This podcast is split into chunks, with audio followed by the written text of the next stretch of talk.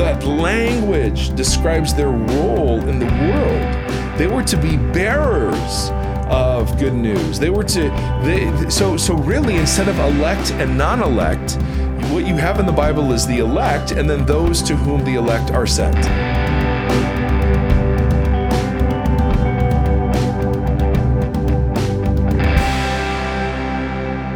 Everybody, Mike here. Welcome to the show. So glad you're tuning in. Um, flying solo today.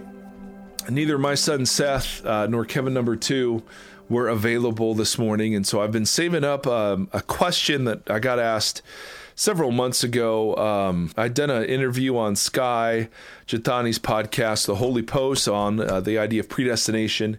Got a uh, got several emails from that, and uh, the, and and so uh, what I wanted to do today was to just talk about predestination. The the, the biggest question is I got, hey Mike, uh, what's your view on predestination? And um, I, I think that this is a fairly significant topic. Um, for we talked about convictions and beliefs and opinions last time. This for sure is not a conviction level issue. In other words, I'm not going to break fellowship with people uh, with whom I disagree about how this works. For me, this is belief level. I used to come, uh, I used to believe in uh, uh, the Calvinistic understanding of predestination. Um, I've come to see that I think that is really tragically wrong. Um, but I know many Jesus loving good people who hold it. So, and I'm certainly not the smartest cat in the room. So, it is with a bit of humility, but always with some enthusiasm that I want to uh, present to you kind of five different ways or five different thoughts about how Scripture uses predestination or what I'm going to refer to as election language. So, election language talks about God's choosing of his people. Um, and, and there are all kinds of different words. Predestination is one of the concepts and words used, but you have uh, choosing language and adopting language, and you have uh, so so. Election for me is a, a slightly bigger category than um, than just the predestination category. Uh, for a lot of people, uh, this uh, whole idea of predestination is very troublesome.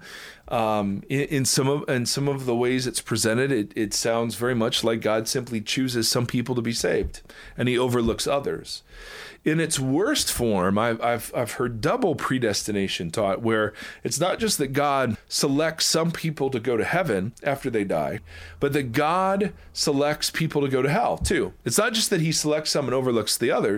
It's that no, no, no. He actually selects people to go to hell uh, and be eternally, consciously tormented forever and uh, and so uh, I, I for me this this is a higher level belief issue. Uh, I really do think this um, uh, impacts how you see God, and uh, and so uh, I have to oversimplify a whole a whole heck of a lot. I mean.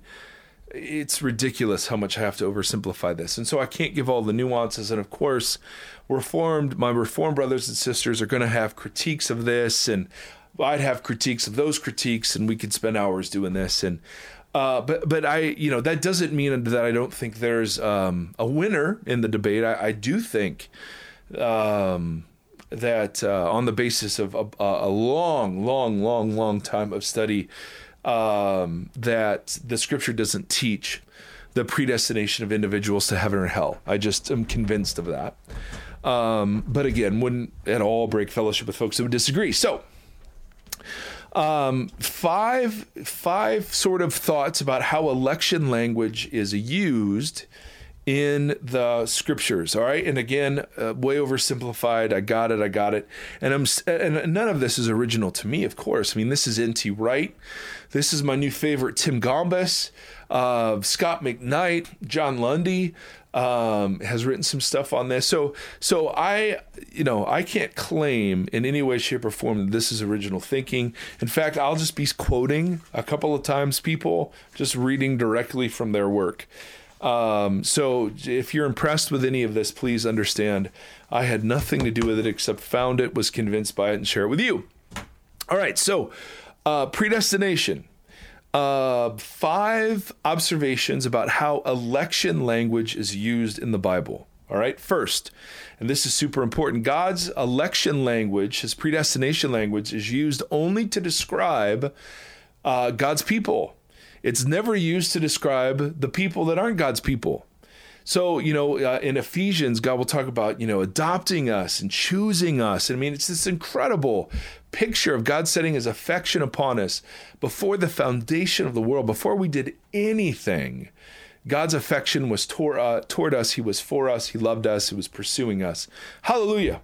So, so Gombis, Tim Gombis says election talk is God's love language. So, so like the the best example of this is when um, God gathers the people of Israel at Mount Sinai, and He says, "Out of all the nations of the world, you are my treasured possession." Uh, Ephesians one is it's chock full of election language um, and it's all affectionate language. It's it's God's love language towards His people.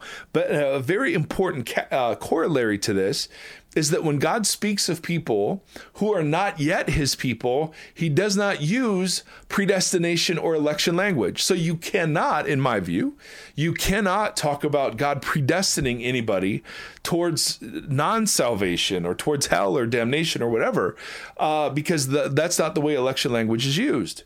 When we talk about election language, um, God uses one set of language to describe his people and his affection for his people, but he uses a different set of language when he's describing the people who are not God's people. And um, so, so an example Gombis, uh, Tim Gombis gives, which I think is really, really beautiful, uh, and I'll just claim that it's mine and use it as mine. But but when I talk about my wife, I don't. I talk like my wife fits into different categories that no one else fits into. Right? My wife is my soulmate. She's my companion. She's my part, my life partner. She's my lover. I mean, all of those things are uniquely built into the idea of my wife right? So so when i when i talk about my wife i'm using categories and language that's uniquely reserved for her. When i talk about other women that are not my wife i don't use language that says oh well she's not wife this other person's not wife. It's not like there are two categories of wife and then everyone else who's not a wife. No, no, no. I just use a different set of categories. So yeah, I talk about my sisters, I talk about my friends, I talk about family, um, I talk about acquaintances, right? I can talk about women uh, using all of those terms uh, but I don't look at them as non wife, right? That's not the primary way I identify them as wife and then non wife. In the same way, what we're arguing is you don't look around and you see the elect and the non elect. That's not how the language of election works in the Bible. God's uh, election language is used about his affection for his people, but that's saying nothing about his affection for the people who aren't part of his people yet. And and there are times when God uses very beautiful language to describe the people uh, that uh, to whom the elect are sent um, to show God's love. And then there are other times when the the folks that are not a part of God's people yet are described as God's enemies or objects of wrath or or very negative terms, but but never is is election language used to describe them. So what we can't say is that God has elected some to salvation and elected some to damnation. That's not how election language works, not even close. All right. Uh, secondly, election language is used to describe in, in the scriptures and certainly in, in the um, literature around the life of Jesus, election language was really used to describe, and debates around election were used, um, were held around how do you know if somebody is part of God's true people versus how do you know if they're not? And so, um, a, a, lot of the Jewish groups around Jesus's day, and you see this in like First Maccabees or um, let's see, uh, Jubilees or uh, other like apocryphal literature of Jesus's day. The the big debates weren't had. Well, does God choose some and not others? No, no, no. It's how do you recognize someone who's truly part of God's true people? And and there were all kinds of lists and boundaries. Some were dietary some were the festival calendar some were avoiding corruption of jerusalem some were ritual purity and bathing. I mean there were all sorts of things but the debates were not had about how god saves people and whether or not he's arbitrary. It's rather how do you recognize the people who are really saved?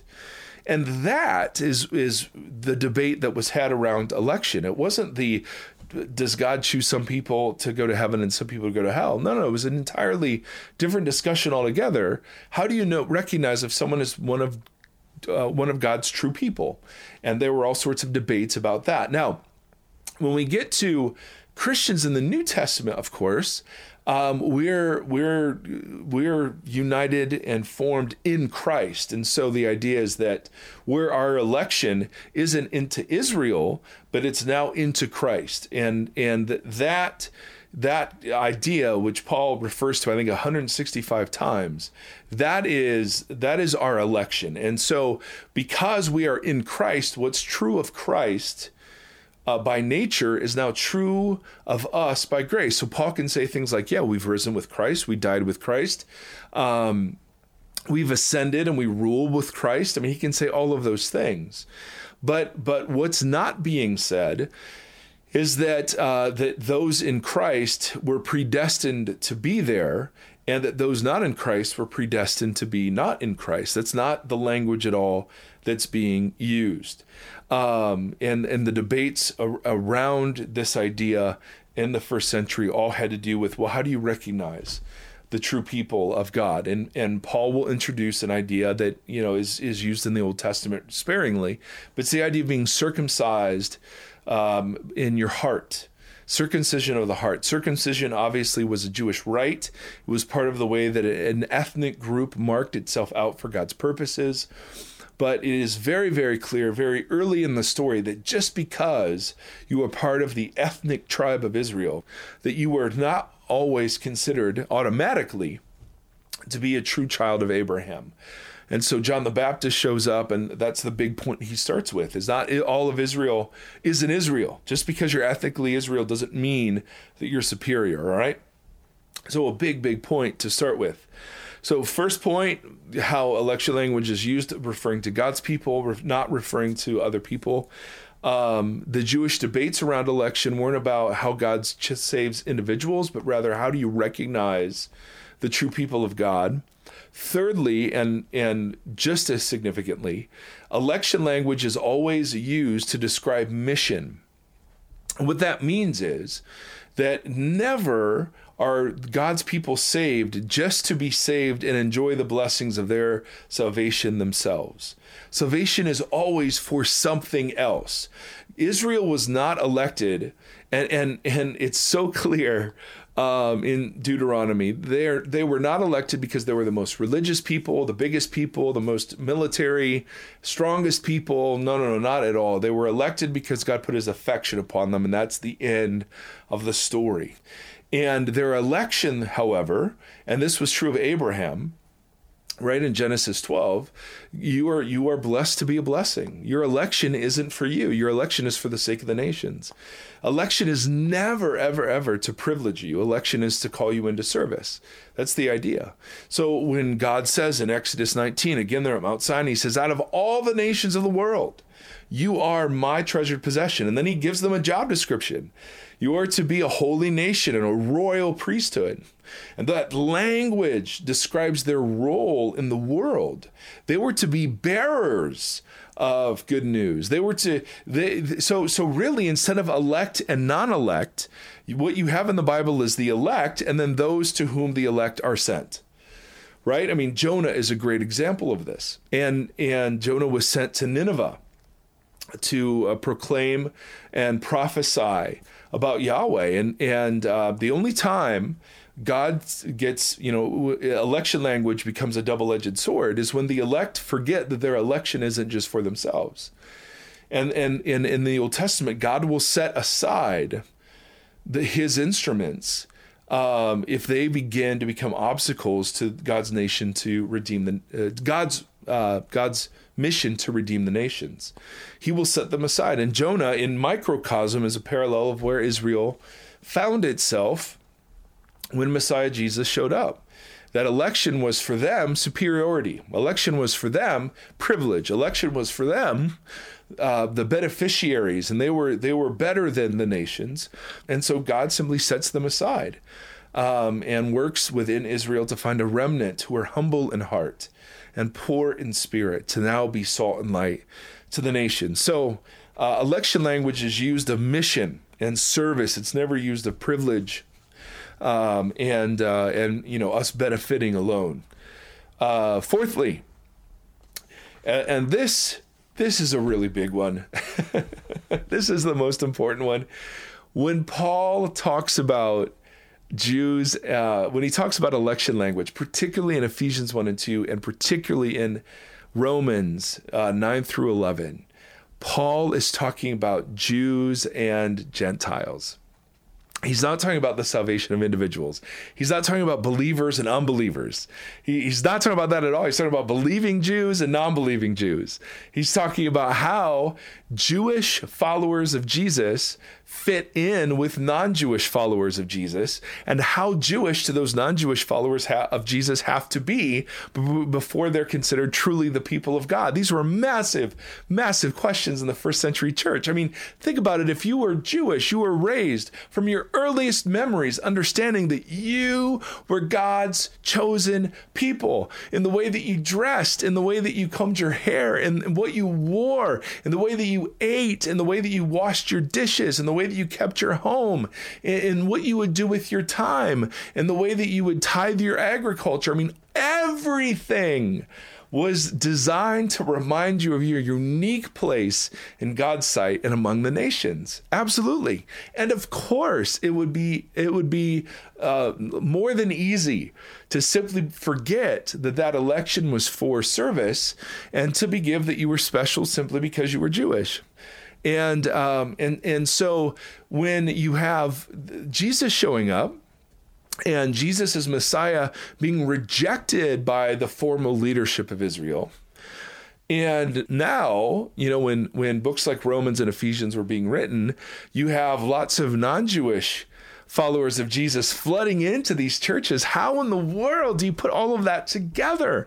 I mean, it's nothing to us, but to them, uh, to Jewish followers of Jesus, this was the most important question. Had God has God failed? Has God's mission failed? Has Israel failed? I mean, what in the world?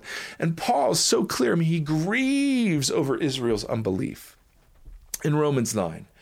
But anytime, and he gets into talking about vessels prepared for destruction, and, and I will harden whom I harden, and I will have mercy on whom I have mercy. He gets into all this crazy stuff. And if you just yank that stuff out of context, sure, you can you can make a compelling case in English that what he's talking about there is well, I'm God, you're the potter, I'm or I'm the potter, you're the clay, and I can do whatever I want and um, and certainly yanking out of context can facilitate that view.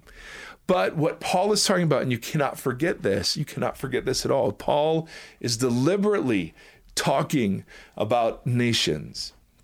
Even when he talks about God choosing Jacob over Esau in Genesis, it's so clear he's talking about nations. Two nations are in the womb. Um, the writer of Genesis says when we're talking about Jacob and Esau. So even Pharaoh, right? I mean, so there are two, there are two, and, and I'll get into this just a little bit. It's super confusing, and I, I worry that getting into it a little bit may, will make it even more murky. Um, what you have, like in Romans, let's just look at Romans. You have evidently some sort of dispute between the Jewish Christians and the non Jewish Christians, where the Jewish Christians are claiming that their Jewishness privileges them in the Jesus movement in some way, shape, or form. And so what Paul does is in one in Romans chapters 1, 2, and 3, he establishes the universal need, Jewish and non-Jewish, universal need for salvation. Uh, that we're all sinners, we all alike have fallen short. And then um, kind of in the middle of chapter four, he begins to proclaim something called the righteousness of faith that Jews, both Jews, and it's always been this way, and non Jews can now be made right with God by faith. Now, that's always been true, and Paul gets into an argument involving Abraham to show that this is true. It's always been by faith that God has saved us, not the works of the law. But now he's arguing uh, and making it very, very clear that listen, if we're alike, uh, equally alike condemned before the law, we're equally saved in the same way. Um, and we are saved by faith. And that opens up the possibility of non Jewish people not having to go through Judaism to find Jesus. Now, again, that sounds like nothing to us. This was absolutely revolutionary. And the question became, well, why, why has God set apart Israel? Why has he set them aside? Is there a future for them? And that is a whole separate question we'll get into when we hit eschatology. That's well, that's a huge one. But for now, we simply want to say that no, no, no. What God has done has been to set aside Israel because of Israel's unbelief and hard heartedness. That Israel itself has become a stumbling block and an obstacle to the mission of God to redeem the nations. And so God is now moving um, outside of the boundaries of ethnic Israel to redeem, and he always has been. But now it's much more explicit through in and through this Jesus. And now uh, he's going to argue that the failure of Israel to embrace Jesus does not constitute a failure of God, nor does it constitute a failure of God's mission to redeem the nations he's simply going to say he's he's going to be operating according to two different logics in the this text. The logic of election is God chooses and elects and blesses before we've done anything. Jacob and Esau before they were born, right? Esau was chosen or Jacob was chosen over Esau. Um, and then the second form of logic is the logic of hardening. Paul's now going to introduce the concept that God hardens people. And uh, it's it's super it's super important that we understand uh, hardening. The the idea is that he, he he begins to talk about Pharaoh. Now he's talking about Israel's unbelief, right? Whether it's a failure. Uh, but he's going to go to he's going to go to to so he's used Jacob and Esau as an example of election, the logic and dynamic of election. Now he's going to Pharaoh as an example of the logic of hardening. All right, now, oh, this is so. I'm I'm actually going to read some quotes here. Um, let's see. God's hardening works differently than his showing mercy, whereas God chooses to show mercy prior to any human action. All right, this is a huge point. God's hardening, and listen to this, is his confirming a person in their already decided upon rejection of God for the purposes of God's universal saving mission. So the idea is they've already, so if you look at Pharaoh, there are 10 times it says Pharaoh hardened Pharaoh's heart. And then it begins to be inter, uh, in, in, interjected that God has hardened Pharaoh's heart. So the hardening came when Pharaoh began to harden his heart. Right? Romans 1 talks about God giving us over to the things that that that we are embracing. It's it's simply uh, as as this author says, it's the conf- it's the confirming of a person in their already decided upon rejection of God. And the reason they're hardened that way is so that they can be set aside and not prove to be an obstacle or stumbling block to God's mission to save the nations. All right. So, in this passage, when we're talking about Romans 9, um, election refers to God saving uh, prior to anything a person or a nation does, right? Boom. He sets his love upon a nation or person before time um, and commits himself to saving them apart from anything they might present to God, right? There's no superiority. This is super important in Paul's argument, saying that Jews, just because you're Jewish doesn't mean you're superior. Now, election does not refer to God's treatment of Pharaoh or unbelieving Israel right? Unlike mercy, hardening happens subsequently to uh, Pharaoh's hardening uh, his heart against God. Pharaoh chose to become an obstacle to God's redemption of Israel, and so and so God was committed to saving this undeserving nation that he hardened Pharaoh in his rejection in order to save Israel. That's the logic that's being presented here. God is so committed to his program of reclaiming the nations that when, when either Pharaoh or even Israel becomes an obstacle to that, God reserves the right to harden them in their already decided upon course. Now, we can get into all sorts of questions, but that's what Paul's saying. This he's not talking about he's not talking about individuals. He's talking about nations and how do Jews and Gentiles relate, and how, particularly in this instance, does believing Israel relate to non believing Israel? Um, now, now there there is a particular question that comes from this line of of thinking about well, what about the vessels of wrath? God prepared some um, for vessels of wrath, and um, God hardens, he has mercy on whom he has mercy, and he hardens whoever he wants to harden. Um, so so we need to understand, and, and then and, and then of course, then uh, Paul entertains the objection, hey, isn't it unjust? that uh, not it unjust of God to show mercy to whom he desires and to harden others? How can God hold Israel responsible if God is hardening them in their unbelief? And um, Paul could have said, hey, God isn't predestined you for unbelief. God only hardens Pharaoh and Israel in response to their decisions to become obstacles to God's redemptive aims. Instead, though, he could have made that argument because it's totally consistent with what he said. But instead, what Paul says is that rather than doing that, God, as creator, has rights to do with his creation as he pleases. And he uses the potter and the clay metaphor. Um, the vessels of wrath uh, comment doesn't refer to God predestining people to go to hell.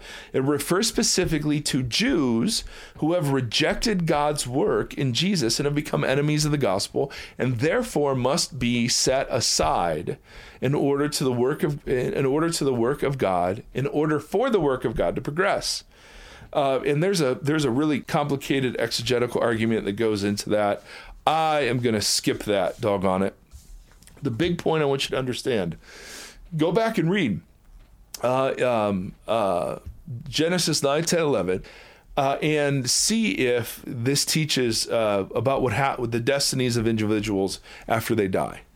Uh, it, it is not even close to that. It is such an abuse of that passage to make that passage talk about that that God is sovereignly choosing the salvific destinations of people. That is so not it. He's talking about how Jews, Gentiles, but particularly how Jews and unbelieving Jews relate and how it fits into God's plan.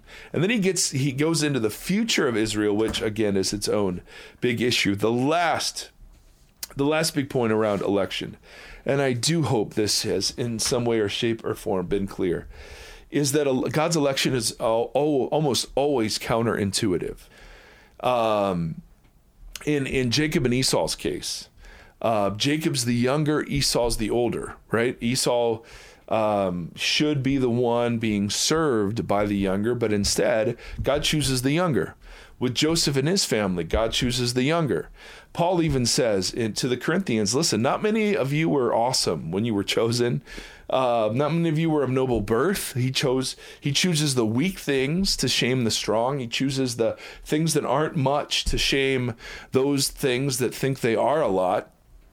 God is. God has this reverse logic of. Um, counterintuitiveness. He could have chosen the Persian Empire or the Assyrian Empire or the Akkadian Empire, but instead he chooses Israel uh, this tiny little nation. And instead of putting them, you know, and giving them massive amounts of land and territory, he gives them this little bitty bit of some of the most strategic land in the whole world. Um, I mean, it's just absolutely, it's absolutely beautiful. Um, Abraham and Sarah, I'm going to choose you guys. You're not young, you can't have children, and you're too old to have children. Uh, I will give you a child. I mean, it's just this beautiful picture. It is God's initiative, it is God's purposes and God's plan. And so um, I could sum this up by using an analogy I used with Skye that I heard uh, from another teacher. And, um, and the analogy is simply this when we're talking about Jews and Gentiles, when we're talking about uh, all of these big categories of people, the idea is predestination is true. Of course. That all of those in Christ are predestined to share in the blessings of being in Christ. That all of those who are um, uh, chosen to be in Israel were in Israel. It's kind of like, and, and, for those who chose not to be in Israel, they were predestined not to be in Israel. And, and what I mean by that is this suppose I get on a Southwest flight uh, from Columbus to Orange County, even though there's not one direct, let's pretend there's one that's direct. That would be wonderful, Southwest. If you're listening to this, let's do a direct one. From Orange County um, uh, to Columbus and back. Now, the, the destination of that flight is predestined. There's nothing I can do to influence. Once I'm on that plane, we are going to Orange County. Right? The pilot is sovereign, the flight plan is sovereign. There is not a darn thing I can do once I'm on the plane to adjust where the plane's going. But I certainly do have a choice about whether or not I get on the flight. And that's why I think you could teach both predestination, that those in Christ are predestined, right, for every spiritual blessing in the heavenly realms, and that those who are not in Christ, they are they they are destined for destruction. I mean, that's where the trains are going. That's that's where the airplanes are headed, right? I mean, you can't get on the in Christ train and not be declared, you know, risen with Christ and and you've died with Christ and your identity's in Christ, and you can't, you know, um, choose to not get on the Jesus train, and then um, and then you know. Uh, when you when Jesus talks about the broad you know way that leads to destruction now uh, that's where that sucker's going. So there are two roads. One road's going this way, one road's going that way. You can't change once you're on the road where the road goes, but you certainly have a choice about which road you're on. Uh, that's how I kind of put all of this together. Now, I realize even sending this out today, I mean, I'm just, I hate myself because there's so much more to say, and I've probably raised more questions than I've answered. Um, and of course, there are objections to this. So, but I feel like uh, I feel like it's important for for people to understand that there I think is a much more biblical way of understanding these topics than just the God is choosing people individuals for heaven or hell. I just don't think that's the way that it works. And so to that end, I hope this has been helpful. And uh, again, hello at voxpodcast.com uh, is where you can email in questions. VoxPodcast.com is our website. And then um, you can find us all over social media. So thank you, my brothers and sisters. Uh, I hope this has been helpful. And I'm so privileged, as always, to be a part of uh, wherever you are on the journey. So until next time, my friends, thank you.